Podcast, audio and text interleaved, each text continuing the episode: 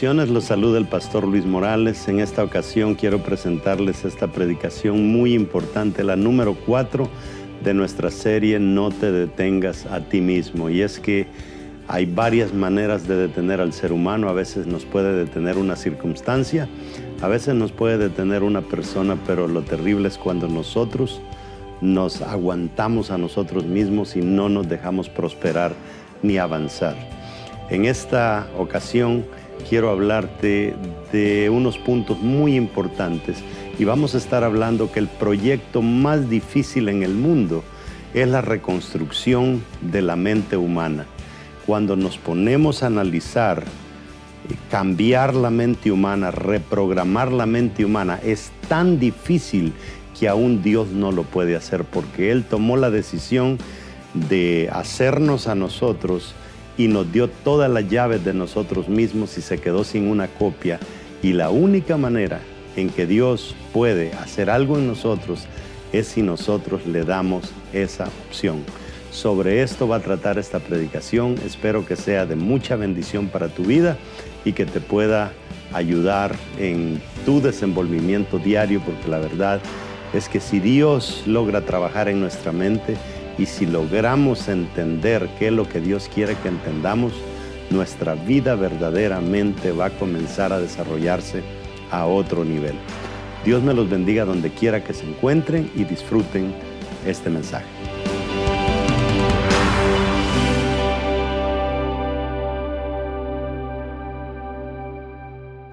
Vamos a prepararnos para la lectura del día de hoy.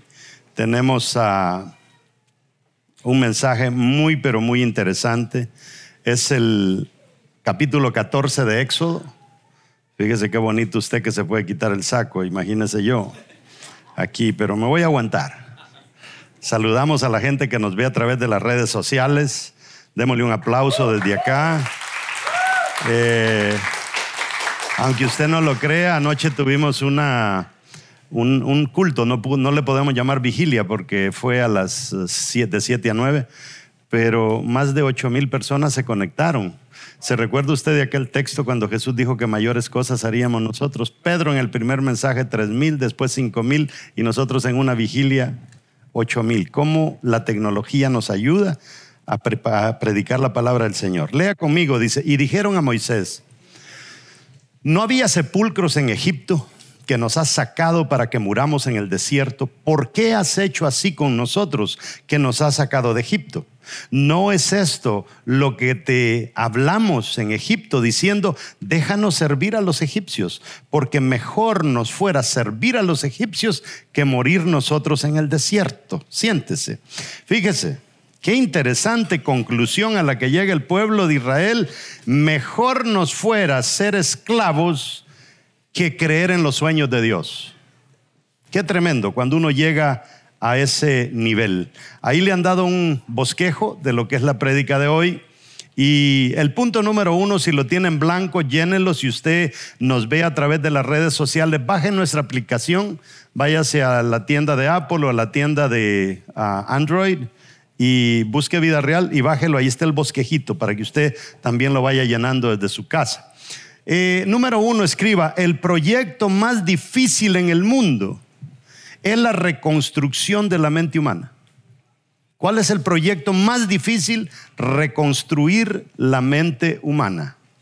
Y es que nosotros desde pequeñitos comenzamos a construir nuestra mente, pero sin darnos cuenta la construimos con cosas que no valían la pena.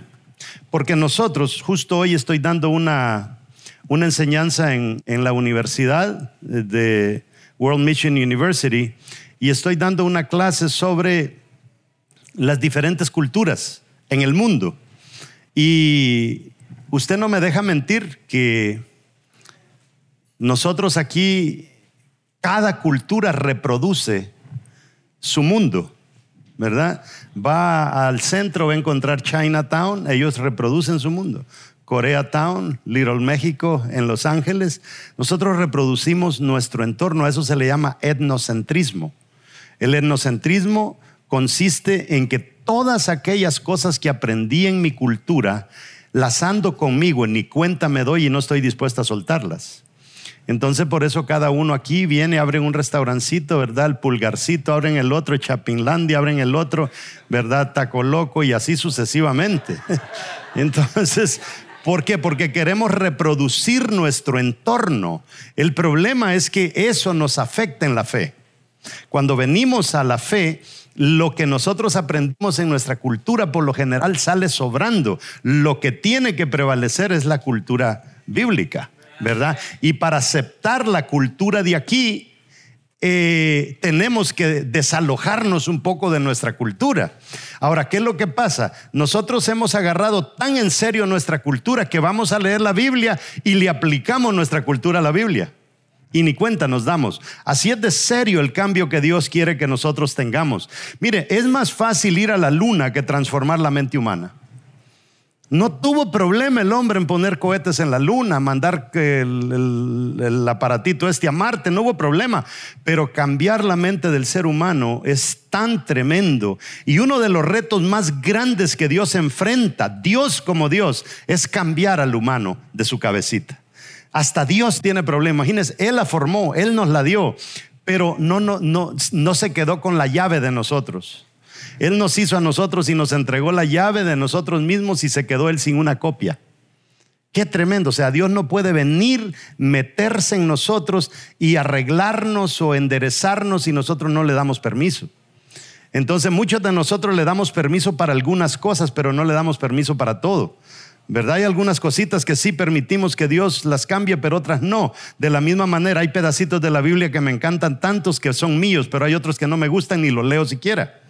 Entonces nosotros somos bien selectivos. Entonces los esclavos en Latinoamérica, los campesinos, los, los colonizadores que vinieron a América, ¿verdad? Eh, nos hicieron que adoptáramos una mentalidad y esa mentalidad la hemos pasado nosotros de generación en generación a generación. Entonces se fueron eh, las condiciones que a veces oprimían a una persona, pero la opresión la llevan dentro.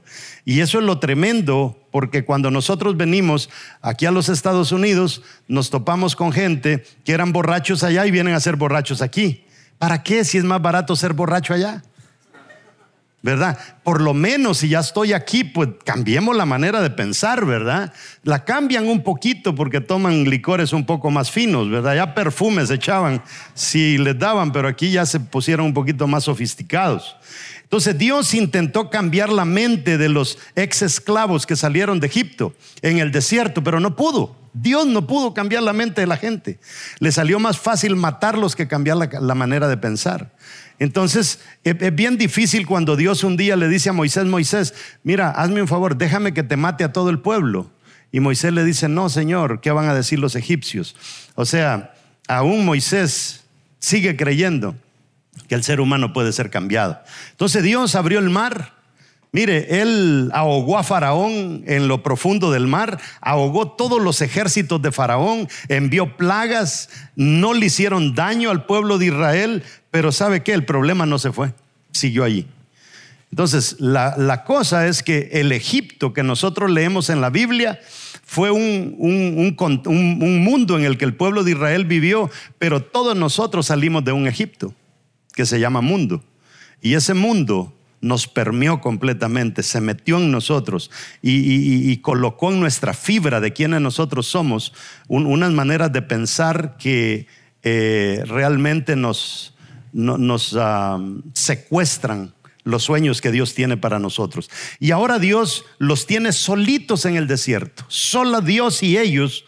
Y parecía que cambiar su forma de pensar sería algo sencillo, pero no pudo. Póngase a pensar usted, la misma ropa no se le gastaba, los calzados no se le gastaban, nadie se enfermaba, maná caía del cielo, godornices comían ellos, salía agua de la peña, eh, el agua era amarga, pero de repente se tornaba dulce milagrosamente y aún así no eh, confiar en Dios. Entonces dice el verso 11, y dijeron a Moisés, no había sepulcros en Egipto, ¿qué es eso? Ver al pasado que nos ha sacado para que muramos. ¿Cómo ven ellos la oferta que Dios les ha hecho?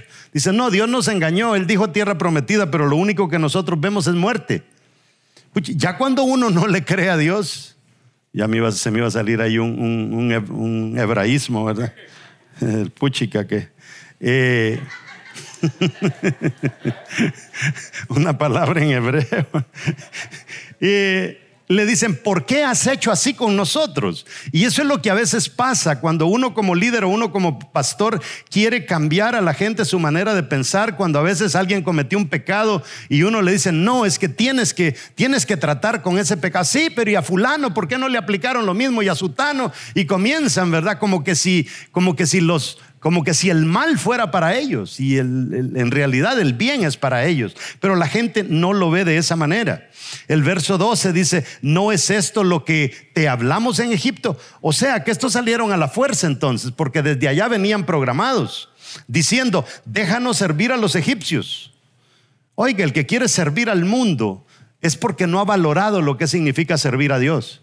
Por eso es que es tan importante que nosotros aprendamos a servir a Dios, porque mientras no comencemos a servir a Dios, nosotros no vamos a dejar de servir al mundo. Eso es importante y por esto esta pandemia nos vino a, a, conectar más con servir al mundo y nos desconectamos de servir a Dios. Y ahora no solamente el cristianismo tiene problema, todas las religiones no pueden reunir otra vez a su gente. En Facebook subí una nota el día de ayer, o anteayer que 400 mezquitas van a cerrar en Alemania, 400 porque no volvió la gente y ya no tienen dinero para costear los alquileres de los edificios. Todas las religiones fueron atacadas. ¿Por qué? Porque no solamente el cristianismo lucha con esto. Dice, déjanos servir a los egipcios, te decíamos, Moisés, porque mejor nos fuera servir a los egipcios que confiar en Dios. Ya cuando nosotros desconfiamos de Dios, ya estamos fritos. En otras palabras, salieron de la esclavitud por la presión que Dios y Moisés le pusieron. Si no, no hubieran salido. Entonces, ¿qué es lo que pasa? A veces nosotros hacemos que la gente le sirva a Dios por presión, ¿verdad? No vino a la iglesia. Hermanito, ¿y qué le pasó? ¿Por qué no vino?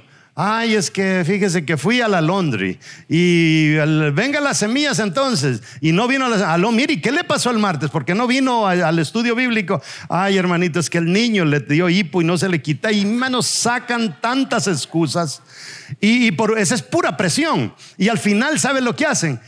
Cambian el número de teléfono y te bloquean en Facebook para ya no ya, o sea, e, e, es bien difícil cuando nosotros queremos llevar a la gente donde ellos no quieren ir.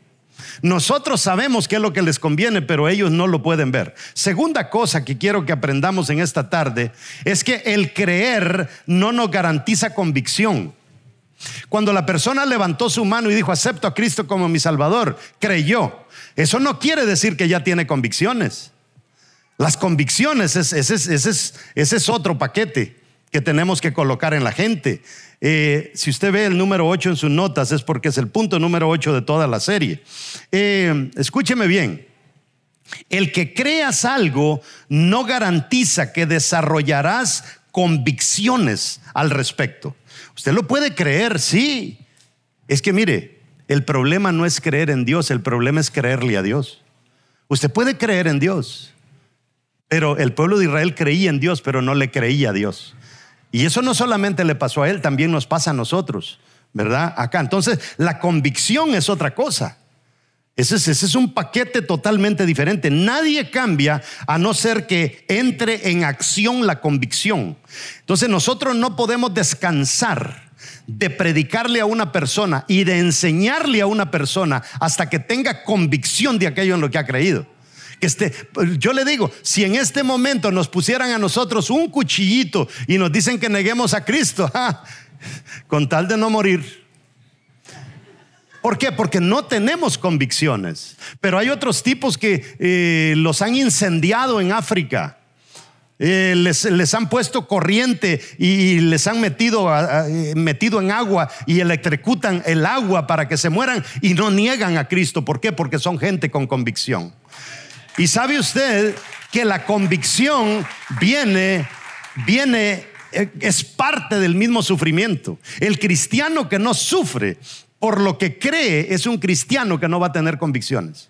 Y por eso a veces esta pandemia realmente ha venido a probar quién era cristiano y quién no era, no era cristiano. Anoche les comentaba de un pastor en Saltillo, México. Me decía un pastor ayer, tres mil personas tenía antes de la pandemia y acaba de declarar que la iglesia se cierra. Tres mil personas. Eso quiere decir que ni el pastor tenía convicciones. Hermanos, tener convicción del Evangelio que hemos creído es tan importante. ¿Sabe por qué es importante? Porque usted no se va a apartar de Dios. Usted va a ser recto siempre. Se lo va a enseñar a sus hijos y se lo va a enseñar a los hijos de sus hijos porque usted ha entendido que no se puede vivir sin eso. No podemos vivir sin Dios, hermano. Eso podrá sobrevivir, pero vivir no va a poder, porque es que el que, el, que realmente nos entiende a nosotros, para qué nos mandó a la tierra es Dios, es el que puso el llamado en nosotros. Entonces nadie cambia, le dije, a no ser que entre en acción un cierto grado de convicción en esa persona. ¿Cuántas veces nos comprometemos a algo y no lo hacemos? Cuando usted en enero primero dice, este año voy a hacer esta y esta cosa, hágalo con convicción. Si no lo hace con convicción, usted no lo va a lograr jamás. Va a llegar a diciembre, va a llegar a junio y va a decir, ah, a este enero lo voy a hacer. Y así se ha venido usted de enero en enero. ¿Sabe cómo es de terrible este asunto? Que la mayoría de ustedes, incluyéndome a mí mismo, cuando llegamos a este país, dijimos que solo íbamos a estar aquí tres años y nos íbamos. Y ya llevamos 20 años y construimos buenas casas allá y aquí no tenemos nada todavía porque nuestro corazón estaba allá y no estábamos acá. Entonces eso es lo que pasa cuando salimos del mundo, que no crecemos aquí porque pensamos que en cualquier momento vamos a volver allá. Y cuando la gente de allá viene y te comienza a decir, mira el carro nuevo que me compré, y usted dice, por el amor de Dios, yo me acabé el mío jalando gente para la célula. O sea, ¿cómo está de dispareja esta cosa? Entonces como que dan ganas de volver atrás. Pero ¿sabe cuál es el problema? El problema es que nosotros venimos al Evangelio, pero no penetramos en el Evangelio. Cuando nosotros penetramos y avanzamos en el Evangelio, llega un momento en que usted ve para atrás y dice, no, es más fácil darle para adelante que darle para atrás. Y ya no hay manera de que usted regrese. ¿Cuántas veces nosotros sabemos que es bueno hacer algo, pero hacemos lo contrario? Y es por falta de convicciones. Amados hermanos, si usted cree que el Espíritu, Santo, el Espíritu Santo mora en usted, usted y tiene convicción de eso, hasta comer sin orar, eh, le, va, le, va, le va a traer cierta culpa, porque decir, el Espíritu me está viendo, el Espíritu está aquí, el Espíritu está conmigo. Pero como no tenemos conciencia, lo confesamos, pero realmente no lo vivimos. ¿Cuántas veces decimos, es verdad, así es, pero no lo hacemos de la forma correcta? No, es que así es. Yo sé, yo estoy consciente. ¿Y por qué hace lo contrario? Pues ya ve uno de cabezón que es. y en eso nos escondemos. En eso nos vamos escudando. ¿Cuántas veces sabemos que lo que estamos haciendo no está correcto, pero lo seguimos practicando? ¿Sabe por qué? Porque nos falta convicción.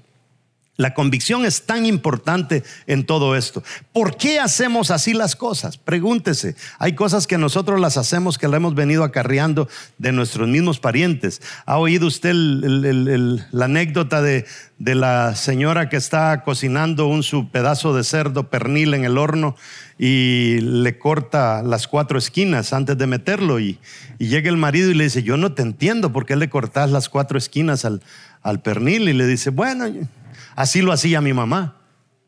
Dice, hay que preguntarle a tu mamá por qué le cortaba las cuatro esquinas.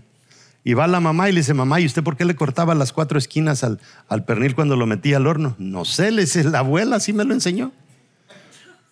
Y van a la viejita y le preguntan, y abuela, ¿y por qué usted le cortaba las cuatro esquinas al pernil cuando lo metía al horno? Y dice, es que el recipiente que yo tenía era bien pequeño y no cabía.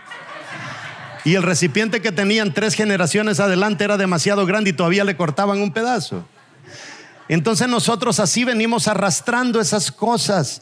¿Cuántas veces sabemos que lo que estamos haciendo no está correcto? Pero lo seguimos haciendo. ¿Por qué hacemos así las cosas? ¿Por qué no paramos de hacer las cosas y sabiendo que están mal? Porque no llegamos a un punto de convicción y que ésta nos obligue a actuar. La convicción nos obliga a actuar. Quiero darle 12 realidades que nos llevan a cambiar nuestra manera de pensar. Yo creo que usted las tiene, no sé si tenga que escribir en ellas, pero la primera cosa, entiéndame por favor, estas 12 cosas le van a ayudar. Si usted, las, si usted se asegura de cumplirlas, le va a ir bien. Número uno, si enfrentas la vida de forma casual, terminará siendo un desastre. ¿Sabe cómo queremos, hasta dónde queremos llegar nosotros, llevarlo casual en la iglesia? Yo he oído a jóvenes que dicen, a mí me gustaría que en vida real acepten traer un ice coffee y venir uno en chancletas y en calzoneta. ¿Sabe cómo se le llama eso? Se le llama ir casual. Eh, o sea, la gente quiere tener una vida casual dentro y si uno no le pone un poquito de estructura, por el amor de Dios, traen una maca para el culto. Segunda cosa, no hay futuro para, para los infieles. En otras palabras, usted mal le vale. ¿Cuál es la palabra que le he estado dando y dando y dando? Convicción. Si usted, amado hermano, no es una persona de convicción, usted va a ser un infiel. Y eso es terrible. Va a ser infiel con Dios, va a ser infiel en el trabajo, va a ser infiel con su esposa, va a ser infiel con sus hijos, va a ser infiel con Dios porque usted no le interesa mucho el, afirmarse en esas cosas. Número tres, si no eres fiel y comprometido, perderás tu futuro. El futuro tiene esos dos protectores que lo protegen. Usted va a llegar al futuro que Dios dijo que usted va a llegar, pero usted tiene que ser fiel y comprometido. Fiel y comprometido. Fiel y comprometido. Mire cómo estamos nosotros de mal. A veces decimos, ah, es que eh, eh, eh, en la iglesia hay un problema de divorcio mucha gente se divorcia. Y yo siempre lo he dicho, el divorcio no es un problema. ¿Sabe cuál es el problema? ¿Por qué la gente se divorcia? Y entonces traen, ah, vamos a traer a un experto en divorcio. Y se traen a alguien de lejos para que venga a enseñar sobre el divorcio. No, no hay que enseñar sobre el divorcio. Hay que enseñar sobre la fidelidad y el compromiso. Por falta de fidelidad y por falta de compromiso es que las personas son infieles. La infidelidad es simplemente una, una consecuencia de. Entonces, es importante lo que le estoy hablando. Número cuatro, la vida es un privilegio, no es una desgracia. Hay gente que dice, ay, qué vida más desgraciada me tocó vivir. No. El desgraciado eres tú. Disculpe que se lo diga de esa manera, no su vida. Como usted no, no, o sea, usted no le pone ganas a la vida, usted no cuida su vida, a usted le vale la vida, entonces la vida suya va a ser amarga. Pero no es culpa de la vida, eso no es lo que Dios tenía para usted. ¿Está entendiendo? Algunos dicen que la vida es cruel, pero la vida no es cruel, son las consecuencias de mis decisiones. Y no es por falta de prédica, no es por falta de enseñanza, porque aquí hay prédica de sobra. El problema es que no recibimos los mensajes con convicción. ¿Está conmigo hasta allí? Ahora, ese regalo de Dios llamado vida hay que manejarlo cuidadosamente. Póngase a pensar, es un regalo. Usted, por ejemplo, le traen un regalo, una caja bien bonita con un moño bien precioso y unas chongas ahí. Y, usted lo, lo ve y dice, y necesita alcanzar algo allá bien arriba. No agarra la caja de regalo y se para en ella para ver si alcanza. ¿Por qué? Porque no sabe si es frágil lo que le acaban de regalar. Ah, pero nosotros nos paramos en la caja de la vida todos los días y nos vale un pepino. Y dejamos que la gente se pare en ella cuando le da la gana. Y eso es algo precioso, es un regalo de Dios, tenemos que cuidarlo. Cada día que nosotros nos levantamos, cada día que despertamos, ese día es un regalo de Dios. Y nosotros tenemos que saber qué vamos a hacer con él. Número cinco, nunca vivamos nuestra vida sin un consejero. ¿Sabe qué es lo que pasa? Cuando, póngase a pensar, la gente que se va de las iglesias, esto, esto es tan real. Se van de la iglesia, pero quedan en contacto con gente de adentro de la iglesia. Y están friega y friega, salte de ahí, salte de ahí. El pastor ya no predica igual. El pastor mucho habla de finanzas, el pastor aquí, el pastor allá. Esos no son consejeros. Usted tiene que ver qué rumbo lleva el consejero. Si el consejero no va para ningún lado o la persona que supuestamente lo está aconsejando no va para ningún lado, no le escuche, cambie el teléfono. A eso sí cambie el teléfono. A eso sí bloquee lo de, de Facebook. Mire, Los jóvenes que ya quieren pecar se alejan de sus líderes. No, es que el líder mucho friega, es demasiado, yo, yo no tengo vida. Así dicen. ¿Sabe lo que quiere decir eso? Ya quiero pecar, ya quiero pecar. Y no pasan tres meses sin meter la pata. Nosotros debemos de estar conectados con gente que nos va a llevar a donde Dios quiere que vayamos.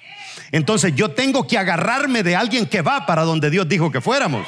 No me puedo agarrar de alguien que va de retroceso. Es como que yo fuera para Lawrence y me subo en el carro de alguien que va para, para, para Woburn. Hasta allí llego. Y ahí me quedé atorado en la vida porque me, fui al... esto está bueno para los que se quieren casar. No se case con alguien que no sabe para dónde va. Usted va a terminar perdido en la vida. Esta semana hablaba con un pastor que lo dejó su esposa, de una iglesia muy grande, y me pidió consejo. Y yo le digo, mira, yo no sé mucho de esto porque no he dejado a mi esposa ni ella me ha dejado. Pero te voy a hablar de los que he visto que sí y, le digo, lo primero que tienes que hacer, no te aceleres, no te aceleres, es en el tiempo de Dios. Y la segunda cosa que te, recomiendo, no se te vaya a ocurrir entrar en una relación para una mujer que no esté dispuesta a empujar el ministerio que, eh, que Dios te ha dado. Eso es importante.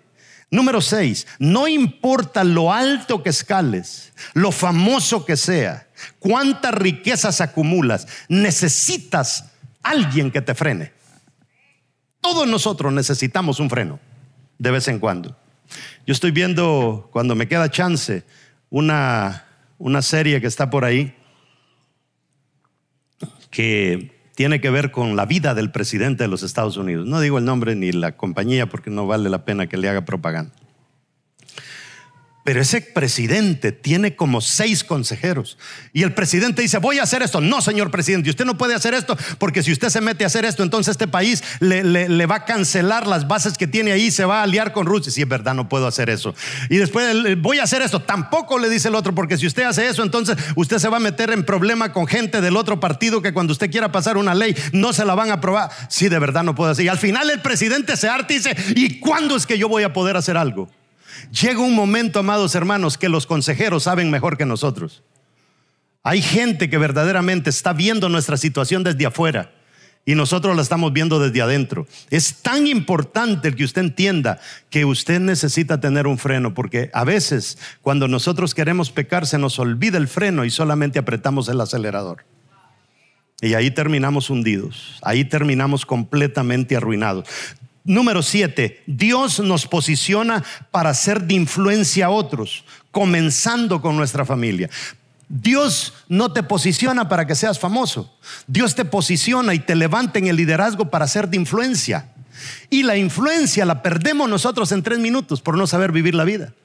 Entonces, si tú tienes algún grado de influencia, por favor, aprovechalo, cuídalo. Porque la gente escucha a las personas de influencia.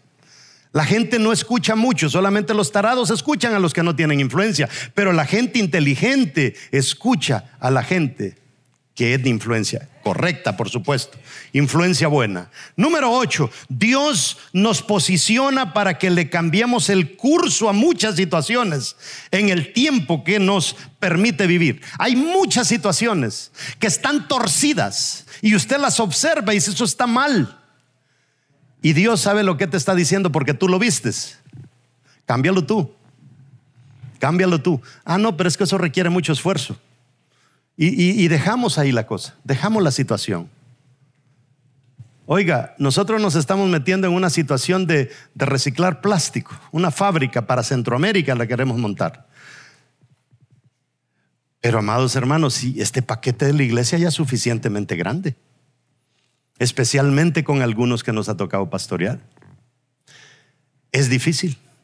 Después de eso, corazones de vida, ayudar a esto, en lo otro. Después de eso, el ministerio radial. Tantas cosas. Después de eso, los canales que tenemos en las redes sociales. Es mucho trabajo como para meternos a reciclar plástico. Pero sabe, Dios me lo puso en la cabeza para que lo viera y lo vi. Y me puso el contacto para que lo resolviera. ¿Qué me toca ahora? Ver cómo se resuelve. ¿Va a venir mucho trabajo? Sí. ¿Voy a dejar de dormir muchas veces? Sí. Pero si yo no lo hago, como dice la canción, entonces ¿quién lo va a hacer? Entonces cada cosa que tú ves en la iglesia que no te gusta, no es para que te vayas de la iglesia o para que critiques a los pastores, a los líderes, es para que tú te esfuerces para cambiarlo. Para eso el Señor te dejó ver eso. Íbamos en las siete, ¿verdad? Ocho. Dios, ah, ok, nueve. Dios nos posiciona para proteger su propósito en nosotros. Para eso te posiciona.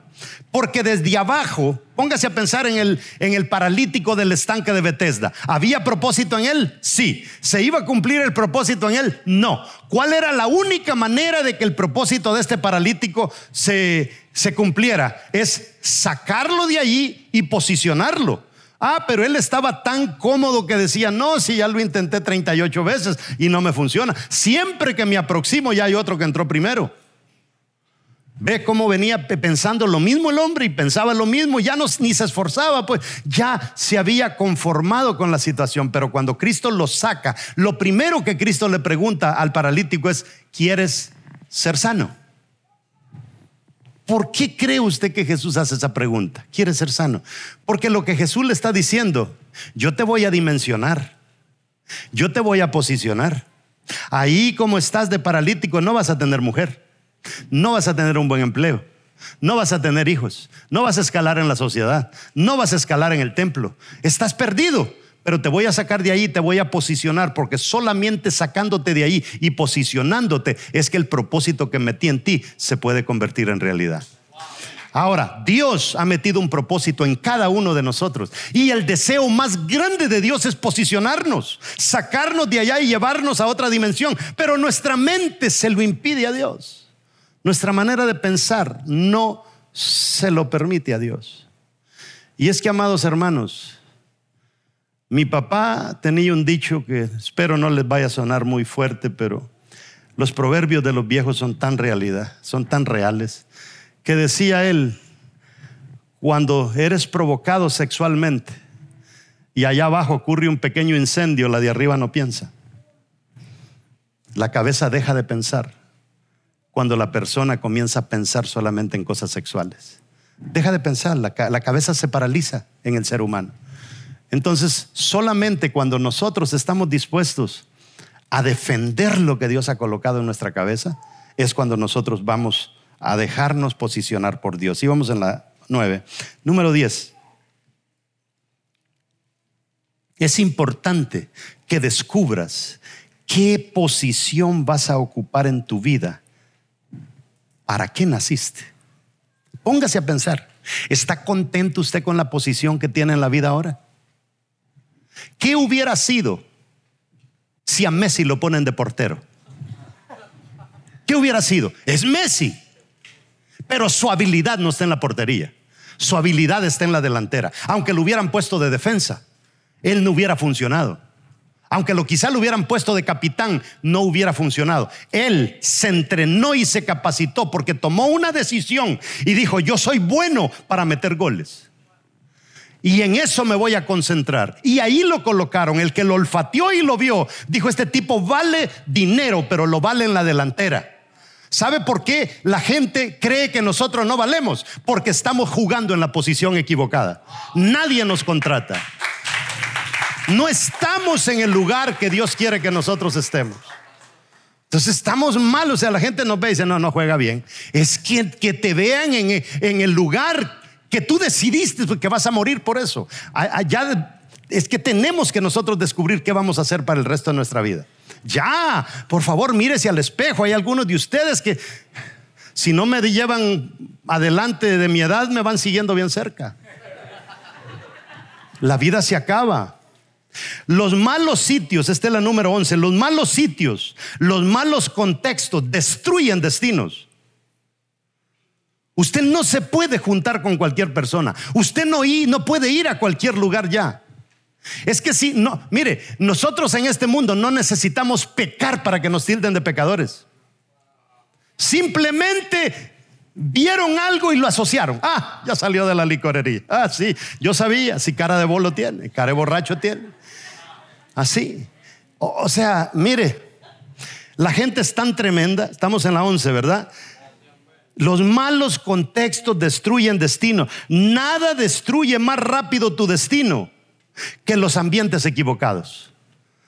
De esos lugares hay que mantenernos lejos, hermano. Mire, no hagan ni cosas buenas que parezcan malas. La gente no las perdona.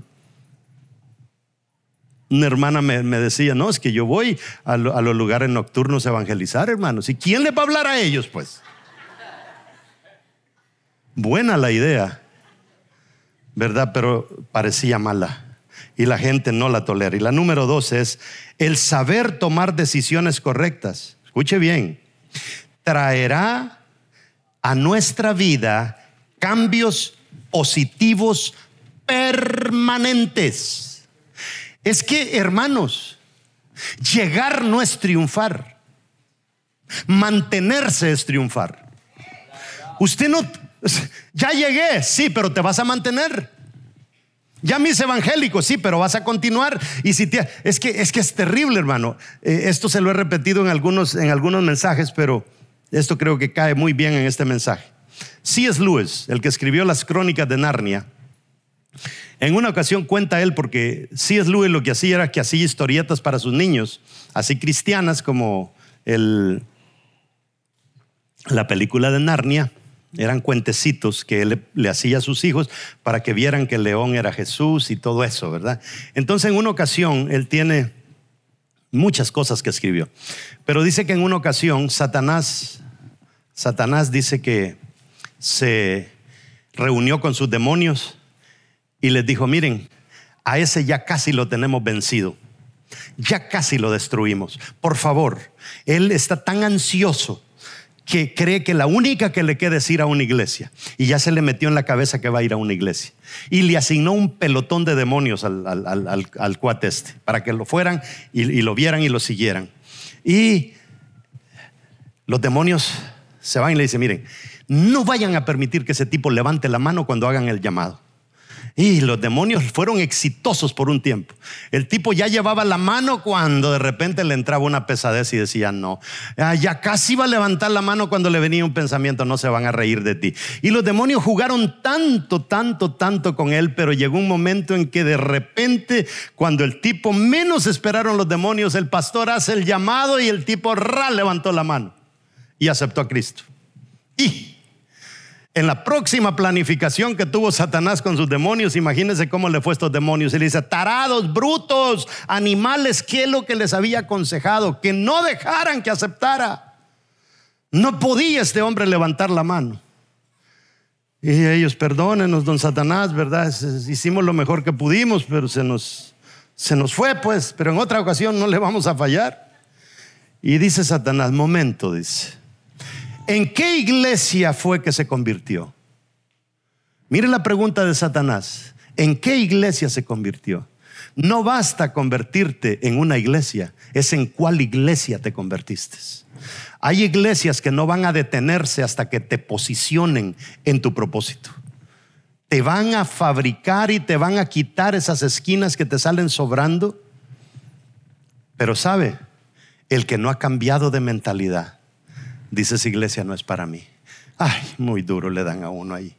Ay, Dios mío, es que ahí qué culto aquí, qué culto allá. Yo no estoy para esa treta. Es tan difícil, amados hermanos, ser pastor, se lo digo. Y número 12, ya habíamos leído la 12, ¿verdad?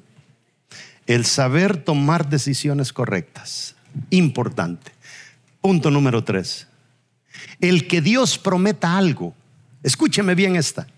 Porque hay gente que dice, Dios me profetizó y se me va a dar porque se me va a dar. Yo quiero que diga, me digan usted, y todos los profetas que le habían profetizado a Donald Trump que iba a ganar.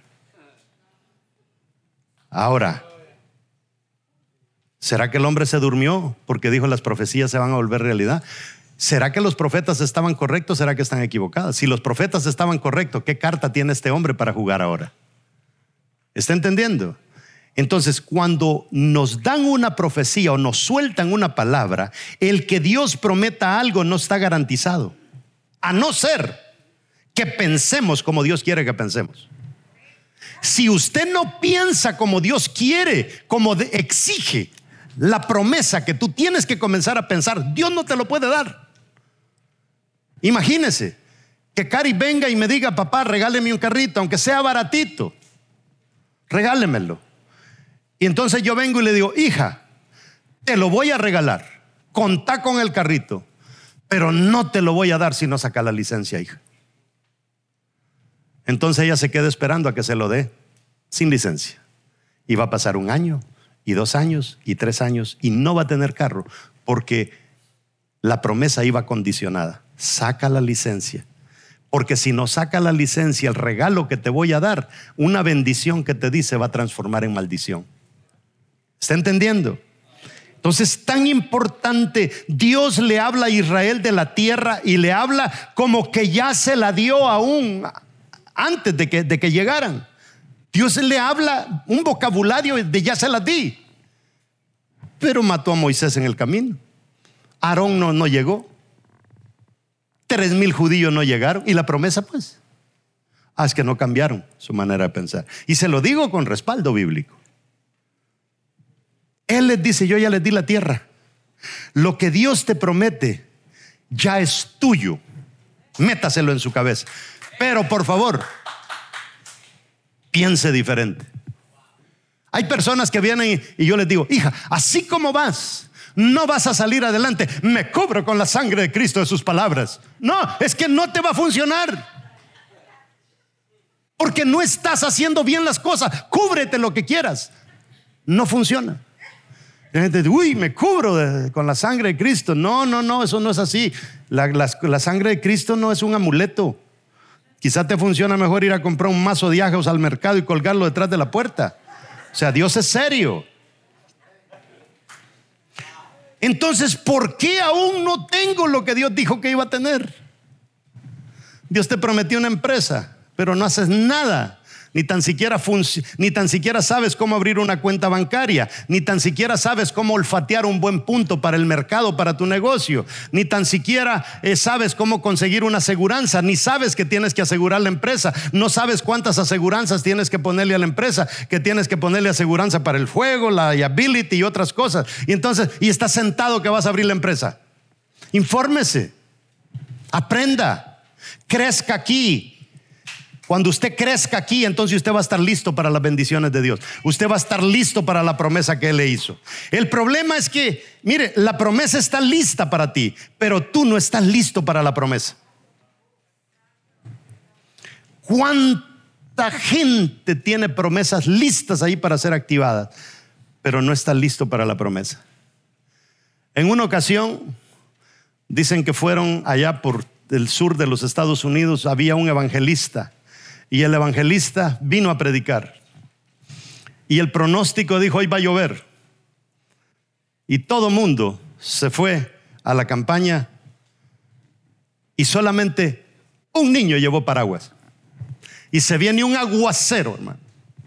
Y el único que tenía su paraguas era el niño. Y todo mundo se le quería acercar al niño porque él entendió que iba a llover. Amados hermanos, hay tantas personas en una iglesia, pero solamente los que llevan paraguas para, las, para lo que Dios ha advertido que viene son los que van a recibir la bendición. Y la gente dice, pero ¿y por qué a él? ¿Qué corona tiene él? Que a mí no me, a mí no me, es que no te preparas. Es tan importante el que usted se prepare para las bendiciones de Dios. Algunos quieren crecimiento, demandan crecimiento y Dios no se los da. ¿Por qué será? Porque no están listos para el crecimiento, no aguantarían, se deprimen cuando la, gran cantidad de gente les toque la puerta o le llame a la una de la madrugada. Hay gente que solo se prepara para lo poco que sabe y lo poco que le cree a Dios. Eso es lo terrible. Ah, no sé si me entendió eso. Yo estoy preparado. ¿Para qué estás preparado? Para lo poquito que conozco de Dios. ¿Cuántas veces has leído la Biblia? ¿Estás haciendo el tiempo con Dios? ¿Estás orando? No, simplemente voy porque es domingo. Así no funciona esta cosa. Entre más profundizas en Dios, más bendiciones vas a descubrir que Dios tiene para ti. En la profundidad, en la profundidad. Hay que buscar esas bendiciones en la misma palabra y son de a mis amados hermanos. Dios nos ha dejado, imagínense, que Cristo dijo, la, palabra nos enseña a nosotros que nosotros somos coherederos con Cristo. O sea, parte de la tajada que le van a dar a Jesús nos van a dar a nosotros. Híjole, pero realmente ¿Cuántos de los que estamos aquí vamos a pasar la eternidad con Jesús? Piénselo. Esa gran herencia que tenemos allá arriba, la estamos dejando pasar por las migajas que queremos aquí en la tierra.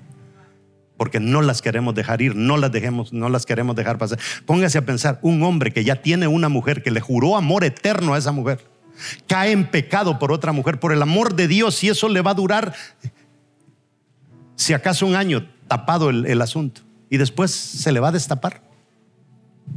Y no solamente arruina su eternidad, sino que arruina su vida aquí en la tierra. Entonces es tremendo. Hay gente que realmente nunca van a trascender, pero no es culpa de Dios, es culpa de nosotros. Entre menos sabes de las bendiciones de Dios, menos te vas a preparar para ellas. Agarre eso. Si yo le pregunto a usted, ¿qué es lo que esperas tú de Dios? No sé, yo creo que Él es bueno. No, hay que ir más allá que eso. Es que Él ama a sus hijos, sí, pero ¿para qué te estás preparando? Pues imagínese, papá tiene una gran fortuna y todos sus hijos se pasan todo el día en el bendito teléfono en las redes sociales. Nadie estudia administración de empresas. ¿Qué va a pasar con la herencia?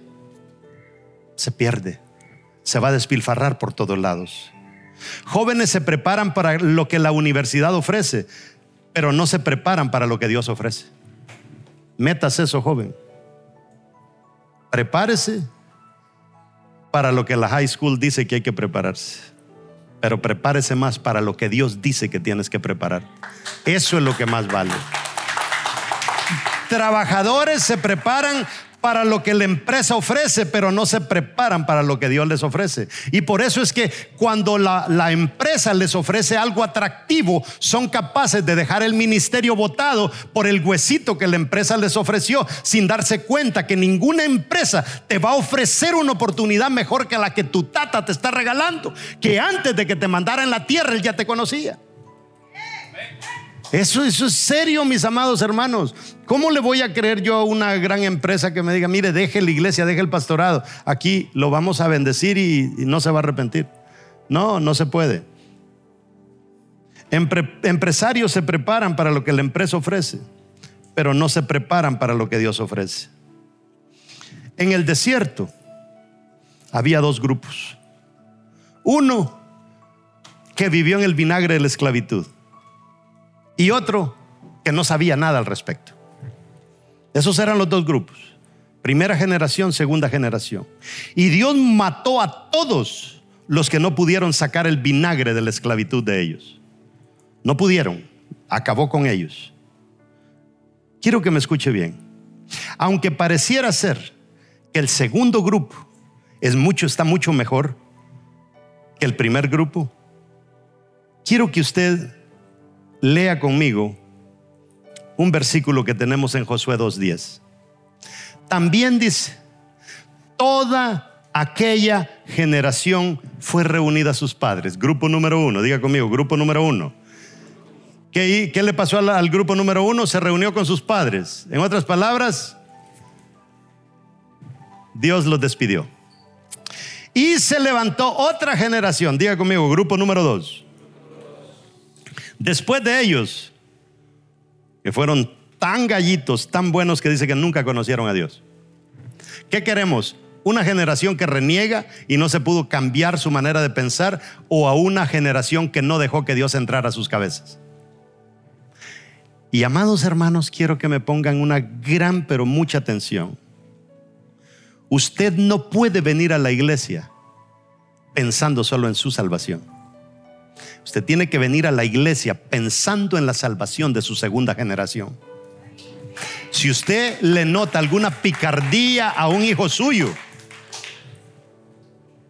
usted tiene que ver qué está pasando. Es tan importante, tan importante. Yo no sé si estos muchachitos me, ponen atención, pero todos los domingos yo los veo a ellos ahí. ¿Usted cree que tal vez ellos quieran estar ahí? Quizá le digan a la mamá, por fuera estoy en la iglesia, pero por dentro ando por allá por el parque. Pero algo, algo se les queda. Algo se les queda. Entonces nosotros debemos de Hay muchas personas que uno le dice, oye, ¿por qué tu vida es un desastre? Y sabe lo que dice, que estoy tratando de encontrarme a mí mismo. Ya tienen 50 años. 50 años y no se han podido encontrar a sí mismos. Y, pero no se lo dicen en español, sino que se lo dicen en inglés para que suene más, más fancy. Le dice, I'm trying to find myself. Oh my God. Hijo de Bacamuchi, diría Cantinflas.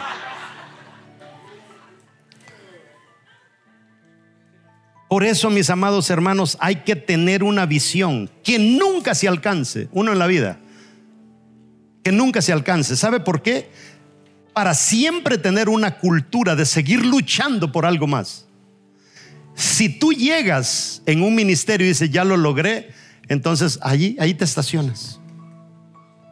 Dios se paraliza, tú te paralizas, tu talento se paraliza paralizas el talento de la próxima generación que no, no los enseñaste a llevar esto de aquí a aquí, porque allí moría tu visión. Allí moría tu visión. Hay personas que, pastores, que usted no nos conoce a nosotros y yo, yo era del campo, pastor, ya no teníamos nada. Con un trabajito que yo tenga aquí, gloria a Dios.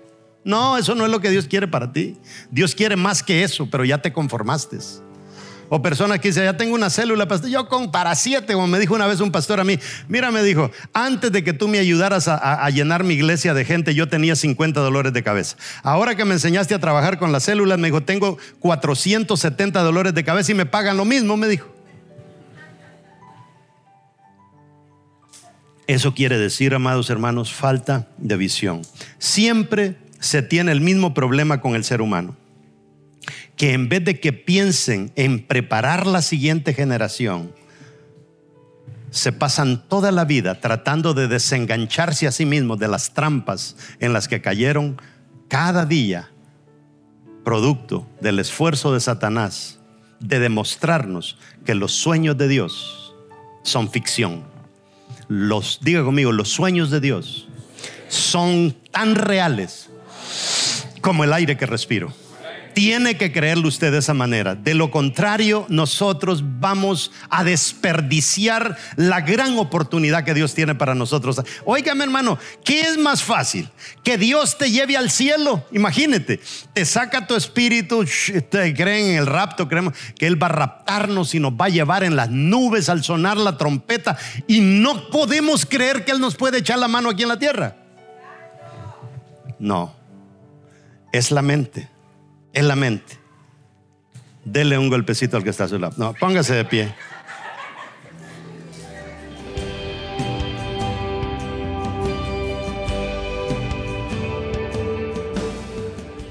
Hemos estado hablando de un tema tan importante como lo es cambiar nuestra manera de pensar y muchos de nosotros pues decimos que creemos en Dios, pero lo más seguro es que no todos le creemos a Dios y como nos pudiste escuchar, estuvimos hablando que creer no basta. Necesitamos desarrollar una convicción al respecto. Si no tenemos una convicción, pues lo más seguro es que Dios no va a ser efectivo en nuestra vida porque Él es un caballero. Él no va a botar a patadas la puerta de nuestra voluntad. Él espera que nosotros le demos acceso. Yo sé que muchos de ustedes que tal vez me han escuchado ya aceptaron a Cristo como su Salvador y lo único que necesitan hacer es activar esta palabra. Pero hay otras personas entre ustedes que lo más seguro es que nunca le han dado una oportunidad al Señor y yo quisiera invitarte a que hagas una oración bien sencilla, pero es una oración que hace una gran diferencia en nosotros. Nos pasa de muerte a vida de condenación a salvación. ¿Por qué no haces esta oración conmigo y le das una oportunidad de que venga Dios a gobernar tu vida, a gobernar tu mente y que toda tu realidad cambie? Repite conmigo, Señor Jesús, reconozco que he pecado, pero también reconozco que tú, Señor, diste a tu Hijo, que Él derramó hasta la última gota de su sangre por mí y ahora tú me das la oportunidad de pasar de muerte a vida y gracias te doy, Señor, por escribir mi nombre en el libro de la vida. En el nombre de Jesús hago esta oración. Si hiciste esa oración, literalmente has pasado de muerte a vida. Ahora te pido, si tú nos has escuchado acá en la congregación, perfecto en el área de Massachusetts donde están nuestras iglesias, perfecto, asiste a una de las nuestras. Pero si tú escuchaste este mensaje en cualquier otro país donde no hay una iglesia de las nuestras, yo te pido que busques una iglesia saludable que te ayude a crecer y yo te garantizo que Dios va a revolucionar tu vida. Dios te bendiga donde quiera que nos esté sintonizando. Este